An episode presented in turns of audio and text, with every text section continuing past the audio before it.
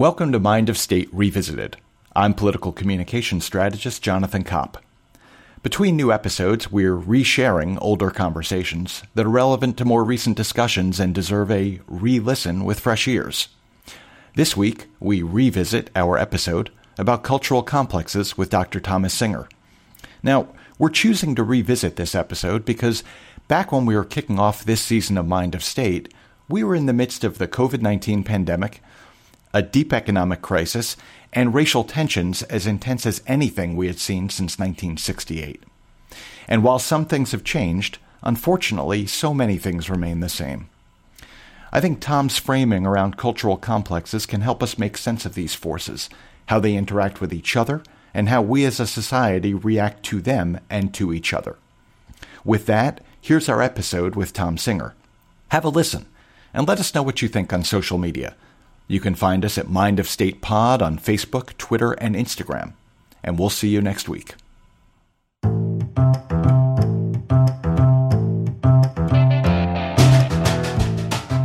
Welcome to Mind of State, a podcast for both political junkies and armchair shrinks. I'm psychoanalyst and trauma therapist Betty Teng.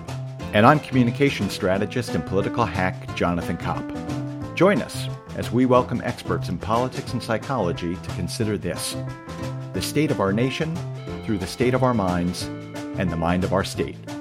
Hi, Betty. Hi, Jonathan, and welcome. Thanks. It is so great to be here with you. Let me introduce you to our listeners. Jonathan is joining me as co host this season to help unpack the state part of Mind of State. Jonathan is a veteran of both the Obama Biden 08 campaign's national media team and the Clinton 92 campaign's war room team. He's a communications strategist who is currently managing director at the Glover Park Group, a DC based public affairs firm. And perhaps most importantly for us, he's one of the co founders of Mind of State.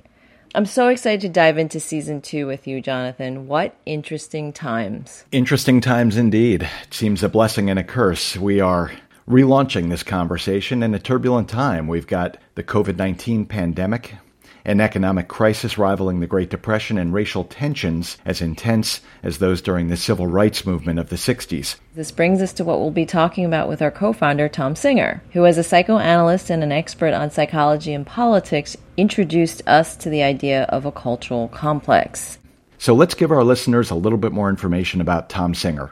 Dr. Thomas Singer is a psychiatrist and a Jungian psychoanalyst. He is the expert on the relationships between myth, politics, and psyche.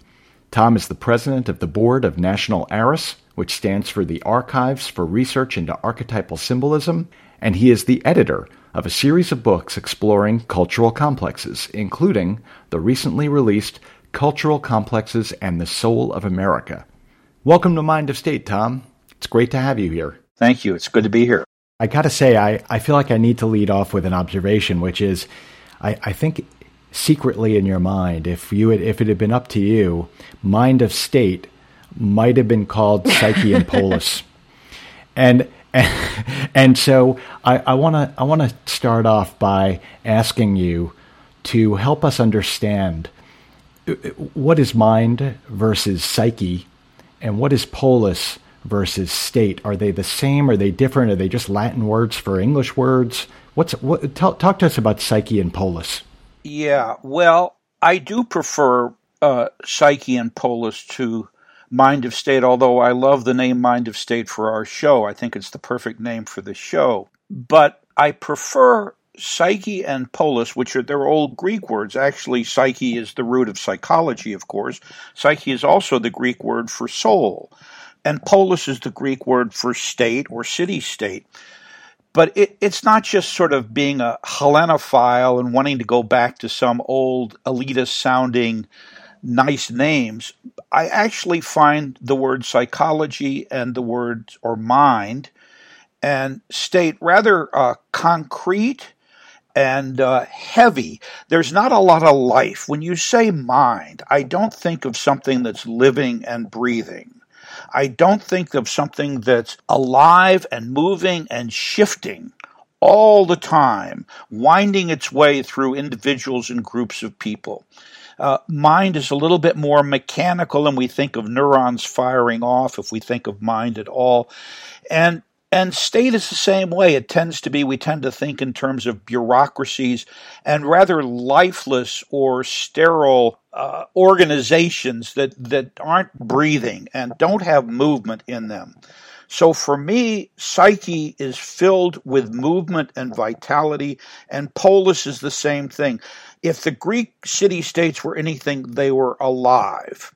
And I think sometimes we we drain the life out of things when we talk about psychology or mind or state. So that's why I prefer using those words.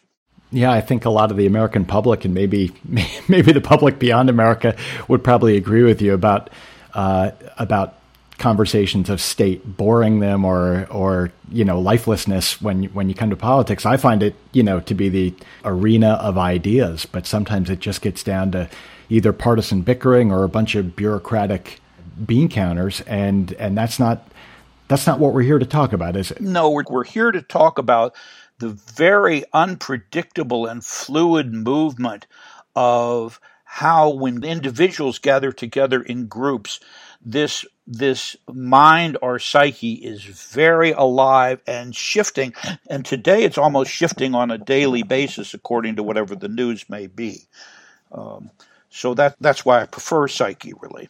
And from what you're saying tom what i'm picking up on on your comments on psyche and polis as analogies to the more fixed or concrete mind and state is that there's flow to those words and that there's an energy to psyche and polis um, so that, that they as representations of what's going on in our our souls and our heads and versus what's going in our squares and our interactions with each other about government um, is is a very dynamic thing.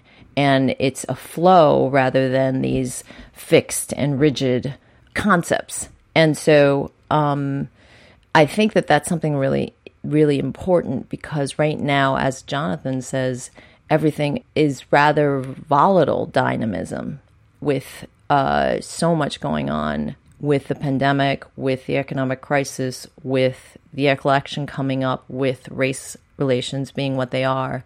And so this flow and energy and dynamism is is is very electric right now um, in in almost a shocking way, sometimes hurtful, um, but very, very um, un- unpredictable and unknown. And so I wonder, I wonder if that that's accurate to you, or that reflects what some of what you're what you're expressing.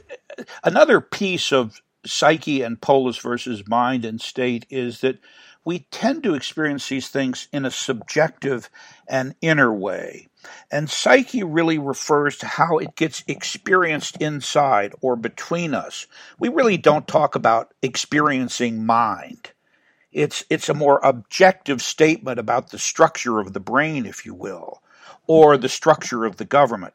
That's not how we take in our government or the polis. That's not how we live it. That's not how we relate to it. And it's the same with psyche. So that that's why I really uh, prefer that. You know, the funny thing is. Right now, it seems remarkably fluid, and from day to day, as psyche moves and winds its way through, it seems everything is unpredictable. And yet, paradoxically, there are some ongoing themes in Psyche and Polis. They're not exactly static, but they've been with us for 300 or more years, as long as we've been around as a nation. So, on the one hand, there's this tremendous sense of dynamism and fluidity. And then, the other hand, there's a tremendous sense of repetition and even static sameness. Uh, if you're a black person and Black Lives Matter, uh, today probably in some ways maybe feels a little different than it did in the 1960s or it did in the 17 but the the issue of racism or the issues uh, around gender uh, or the issues around the economy over time they tend to be more static rather than fluid although they feel very fluid in the moment. What i'm hearing is that there are these megatrend kind of sociological themes that flow through our collective consciousness that help drive our society. They shape or influence some of our identity and the ways that we relate to each other, and that we we might manifest them in different ways. There are different uh, moments that bring them to light. There are different terms of art that we might use to describe them. But what you're saying, I think, is that there are thematic through lines that link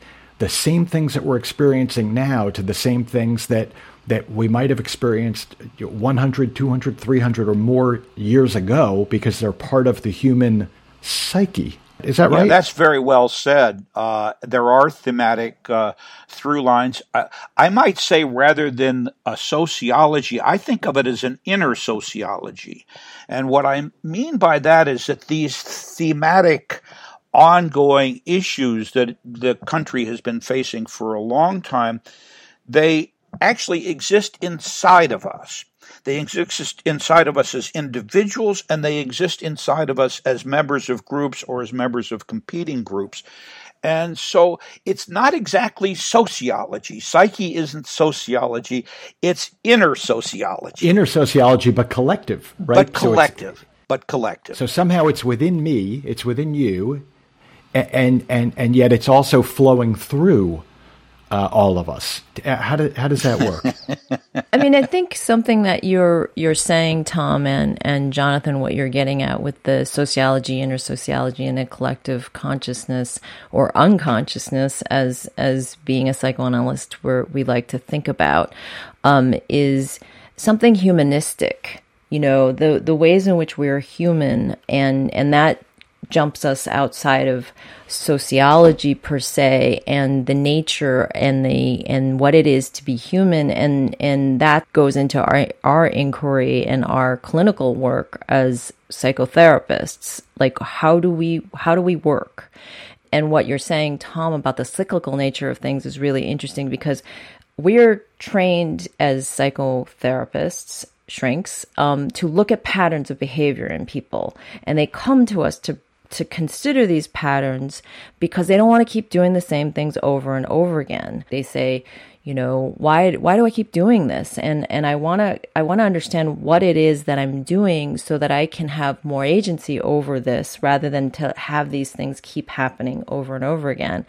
Um, they say the definition of insanity is doing the same things over and over again and expecting different outcomes.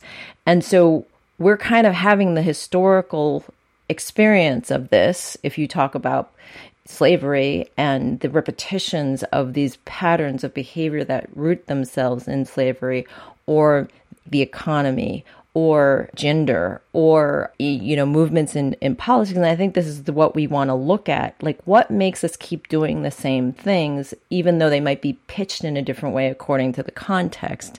And i think that gets to the the what a cultural complex is you know from your book most recently and what what we hinged on and latched on to as as the way to decode and a, a way in which we want to look at this entire season and what's going on today.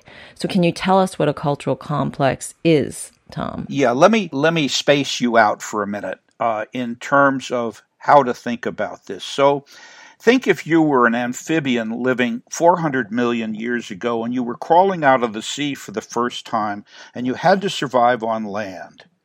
Well, you might think you need lungs to do that, but actually, Homer Smith, who wrote a wonderful book called From Fish to Philosopher, wrote about the kidney and that the kidney is the key to the survival on land because you need to filter what's going inside and outside in a way that a fish living in the sea doesn't. So, think about the kidney as a filter that maintains an internal environment. Now, think about the psyche Think about us as human beings who need filters that help us differentiate inside and outside and what we take in and what we don't. I think of cultural complexes as the kidneys of the collective psyche. Now, that's a mouthful, but we have filtering systems that allow us to process thoughts, images, emotions, memories, all sorts of things that are part of our everyday living. These are actually very complex process by which all of these things are being put together and they're being filtered and they're being filtered by the individual psyche and the collective psyche. We have a filtration system. So I think of cultural complexes as being a collective psychological filtering systems for both individuals and groups. And what they do is they allow us to maintain a relatively stable internal environment in relationship to a very complex outer world. And so they filter things on the basis of memory, on the basis of feeling, as I said, on the basis of thought, on the basis of image. And what happens historically is that different groups of people, different in living in different places, develop different cultural complexes that determine as groups how they think and feel and behave and remember. So I've been studying this for about 20 years, literally all over the world, and most recently in the United States we have six or seven cultural complexes that have determined our history and our politics, I would argue. But they determine how we think and feel and behave about a variety of ongoing, I think, through themes, as you referred to it, Jonathan. And I call these cultural complexes because they operate more unconsciously than consciously. Tom, can you give us an example? Because uh, this all, I mean, look, you've been studying this for, for, for years and you've been studying it all over the world, but to me, it's still sounding very abstract. And I would love for you to just ground it a little bit more. Like, what, what give us an example of a cultural complex? Well, the one that we're living in right now, most uh, passionately, would be the cultural complex of racism. And racism has been part of our history for as long as we've been a nation, for 300 years or so. And racism has all sorts of fixed, simplistic ideas and thoughts, repetitive memories and behaviors and attitudes. And these are deeply ingrained in white people and black people, people of color, people. Everybody has racial complexes.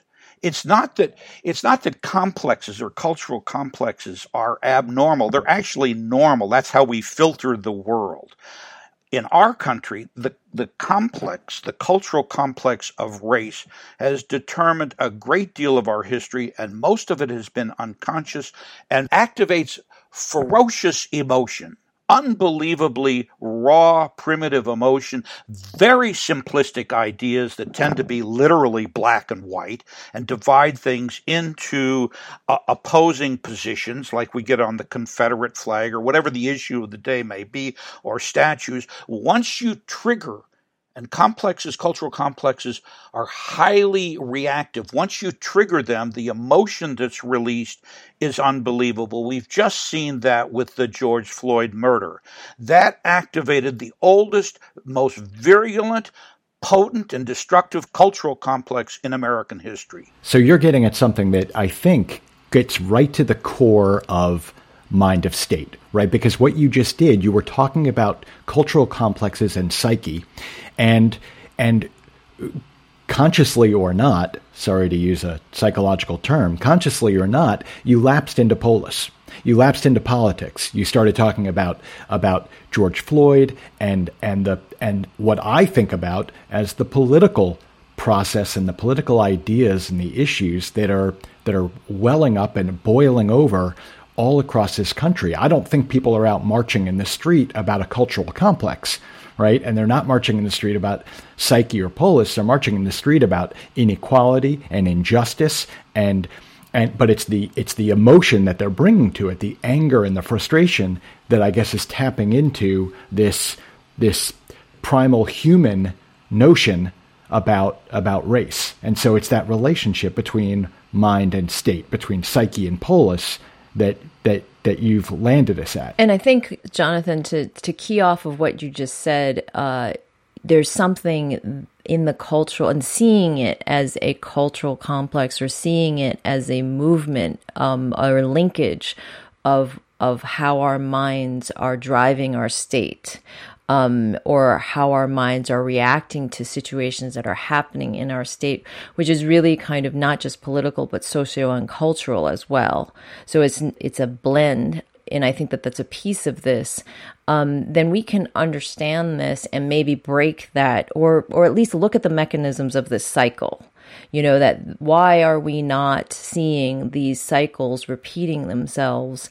Is it because the emotions are so high they blind us? Is it because there's some resistance that that the cultural complex um, brings forth? How how Tom can we use this this filtration um, system or this awareness that there's a there's a filter, which I see from what you just said as a way uh, a a people self regulates. So, like if you're talking about a kidney, that's a, a, regulation device or a regulation organ.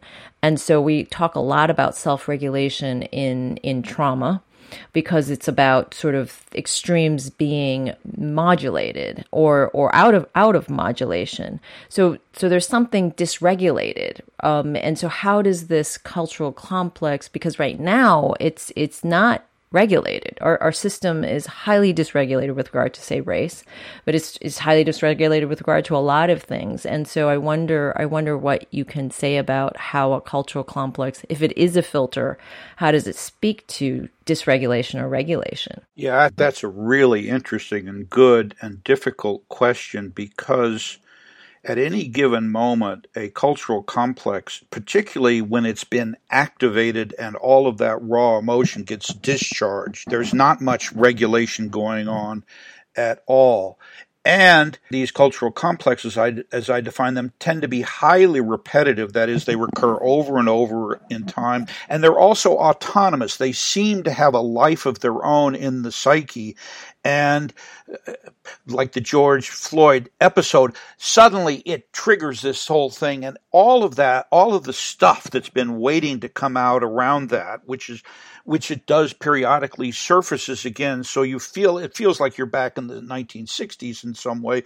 It it discharges itself, and in those moments, to talk about homeostasis or self-regulation is probably uh, not possible. It, it's it's rather meaningless because because they're not self regulating and they're not homeostatic. On the other hand, if you take a longer term view, I do think the psyche tends to kind of compensate for its excesses and does have a homeostatic function. And I think we're beginning to see that in our country right now with the movement against Trump. And it, it really starts, it's feeling as though whatever energy he was able to mobilize he, he's losing some of it. There's a homeostatic mechanism at work. But the highly repetitious, highly autonomous, and tremendously emotional reactive uh, nature of cultural complexes makes them almost impenetrable when they've been activated.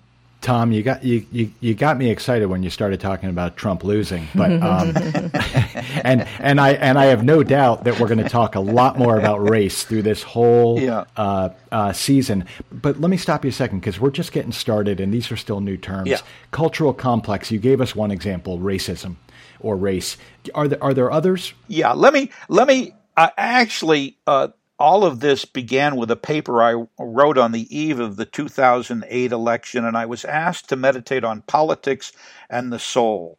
And uh, at the time, which would be politics, that was, that was a soulful. Election. Yes, that was a soulful election, and and and I thought anybody I was an idiot to take on the task of trying to reflect on the relationship between politics and soul. But as I began to work on it, I defined uh, seven different areas where I think cultural complexes have been determinative or formative of American history. And I further go on to argue that it's in what we do with these cultural complexes that our soul as a na- of a nation gets formed. So I'm really relating two separate concepts cultural complexes and soul and the tension in these cultural complexes, when we engage them, soul can get made or soul can get undone. Let, let me very briefly run through the seven cultural complexes that I think are determinative of our political processes and our historical processes. And of course, this is just one model, and we can add to it, subtract to it, or throw it out the window. But I do think soul gets made in this process. And I'll just I'll just give you this list. It's the relationship to money, commerce, and consumer goods. That's definitely a cultural complex. The relationship to the natural environment is clearly perhaps the most pressing cultural complex on which the survival of the human species is now uh, dependent. The relationship to the human community, including family life, social life, and the life cycle from conception to death, that's a great big thing. But how we relate to or don't relate to our community as a cultural complex is one of the most divisive forces in our society these days. Particularly relevant in this era of pandemic and social isolation, right? Absolutely. I mean, if we if we don't think we're responsible members of the community and the virus isn't real, we don't put on a mask. It's about as concrete as you can get how we relate to the community.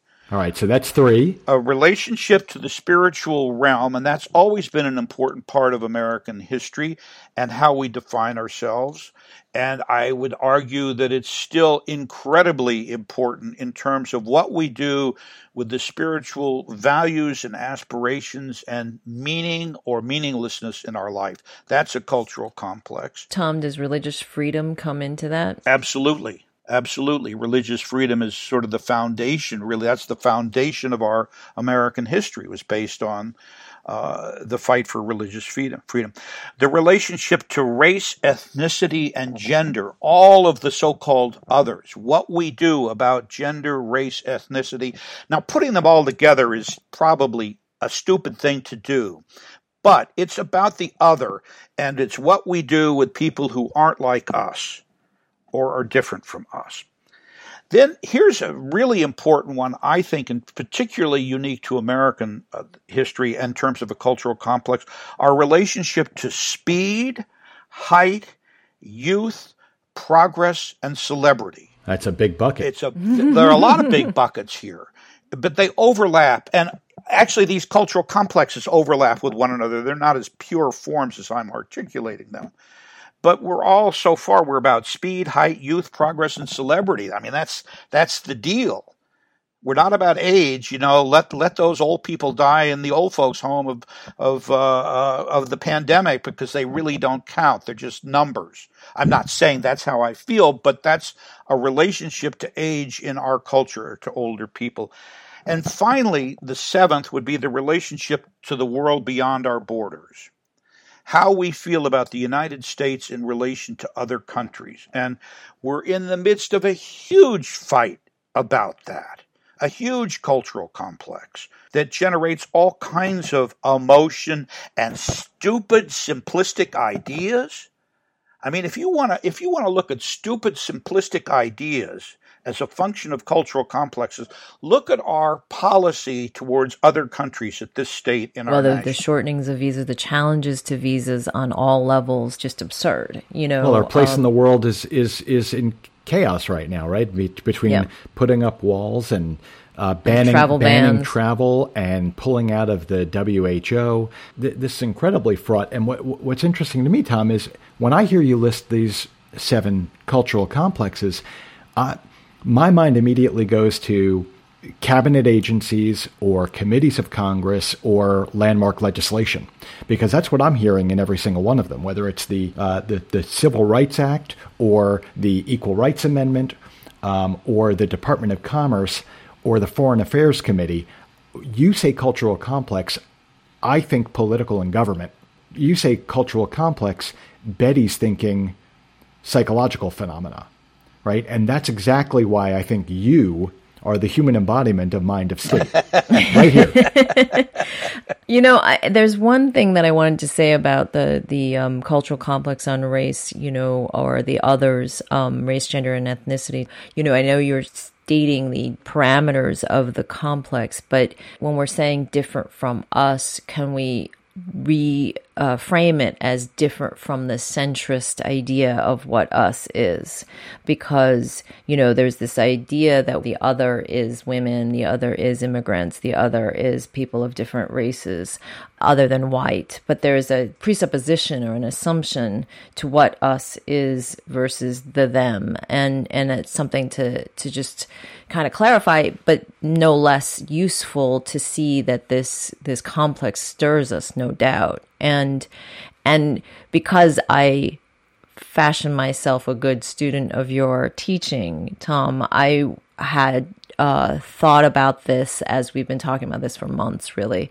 Um, that may I add to cultural complexes as um, the relationship to speech. Um, we are a country uh, singular in the world about our our pride and freedom of speech. But right now, we really challenge speech in, in on both sides of the aisle. Um, we challenge uh, we challenge calling Trump a liar. We we don't want to say that because we want to be impartial in the press, as some people critique.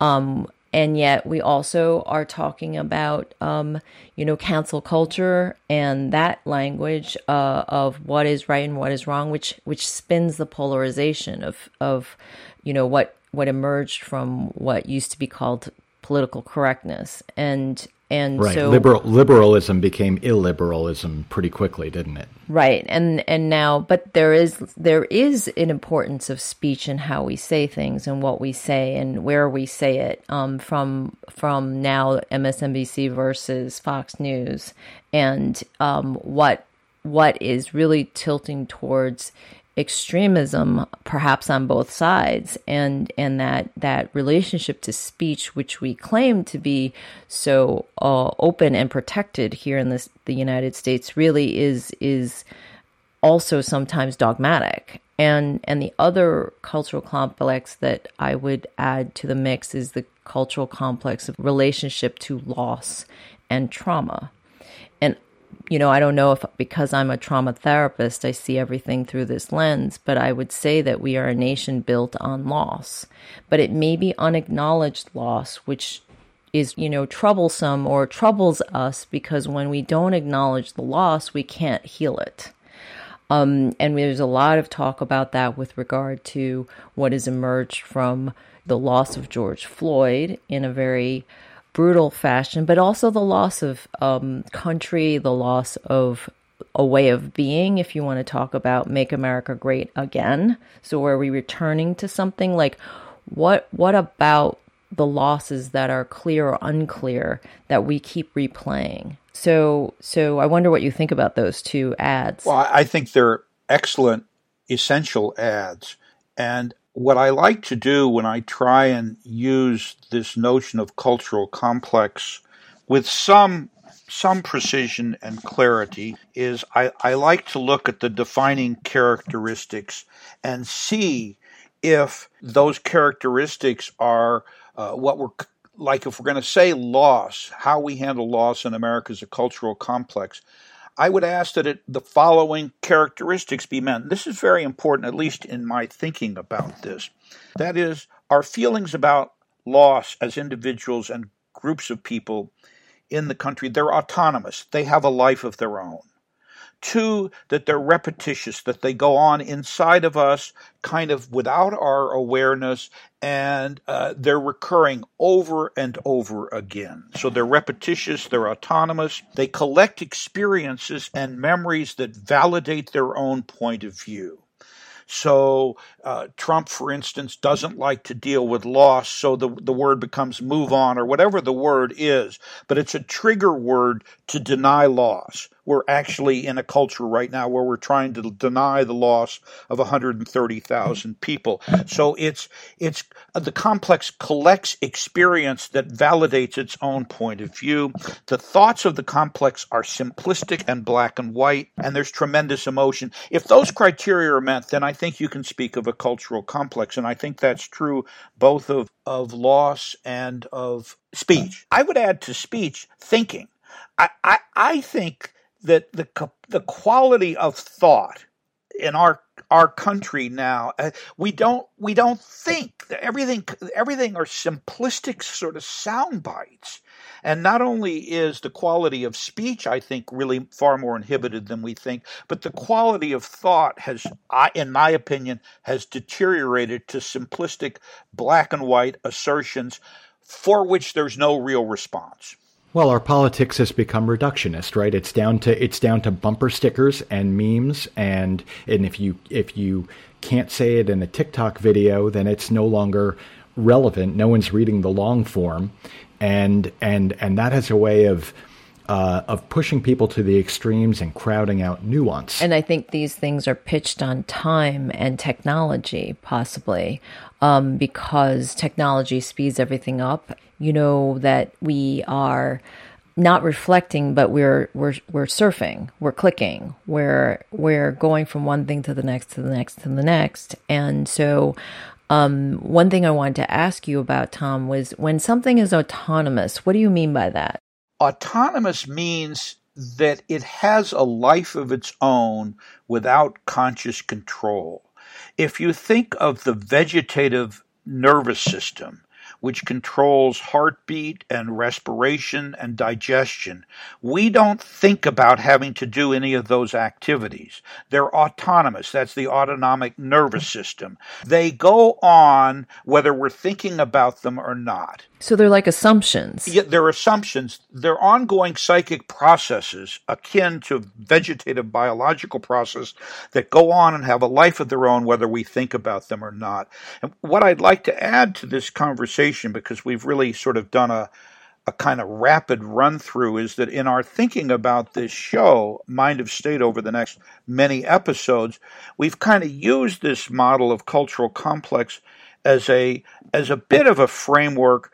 And so many of the issues that I've touched on very briefly are going to be the topics of much more in depth conversation. This is a great framework, and it makes me think, you know, uh, how much better would our political process be if the actors in it, if our politicians, our government officials, were more psychologically aware, right? I mean, they're living out, they're experiencing, they're expressing cultural complexes and they don't even know it. Well, I have a thought about that that I want to add in because it used to be my assumption that because politicians are very good at reading the mind or the psyche of the population, that's what they're trained to do, one would think there would be a natural conversation between those of us thinking about cultural complexes and politicians who are tuning into them and responding and resonating to them every day, and that it would be a very natural conversation to have. And unfortunately, what I've discovered is that the language and the thinking and the and the and the way in which we approaching, it's really oil and water.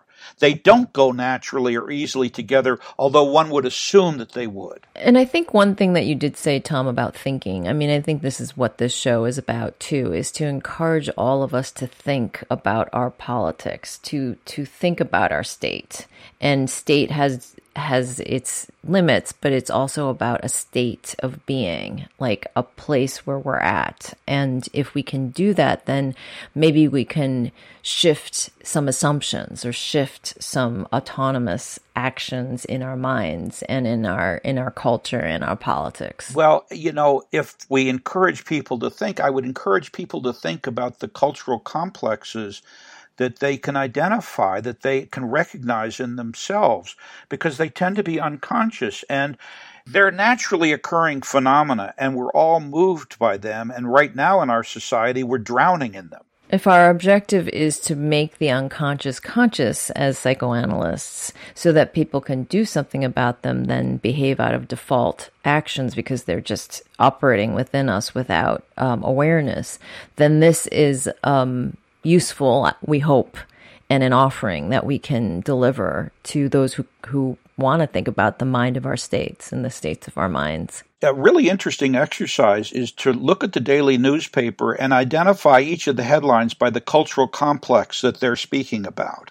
You'd be amazed. They're, they're the same ones over and over again every day. You know, we'll publish the list of cultural complexes on the website and and we'll put it on social media so that people can have that as a guide and use that as a filter for reading their news. Listen, I think you know this this show we're going to be doing every couple of weeks, and in between, all day, every day, we are bombarded by the moment, the crisis, the outrage. What we're doing here at Mind of State is giving people an opportunity to step up, to pull up, to think about more long-term trends and and cultural complexes that have been with us and will continue to be with us throughout uh, human existence. And so, if we can pull us back from the from the edge to be a little bit more reflective and introspective, we'll have we'll have done something good here. I think we really do want to stop the spin. We want to give people an opportunity to to step out of the 24 hours, 7 days a week news cycle and and think about things that are happening rather than just get bombarded as you say, Jonathan. All right, so Tom, our our partner, our co-founder, thank you so much for joining us on the show and framing up what is going to be a very exciting season two. Well, it's it's a great pleasure to join the two of you in this really stimulating discussion. I get very excited and it's fun.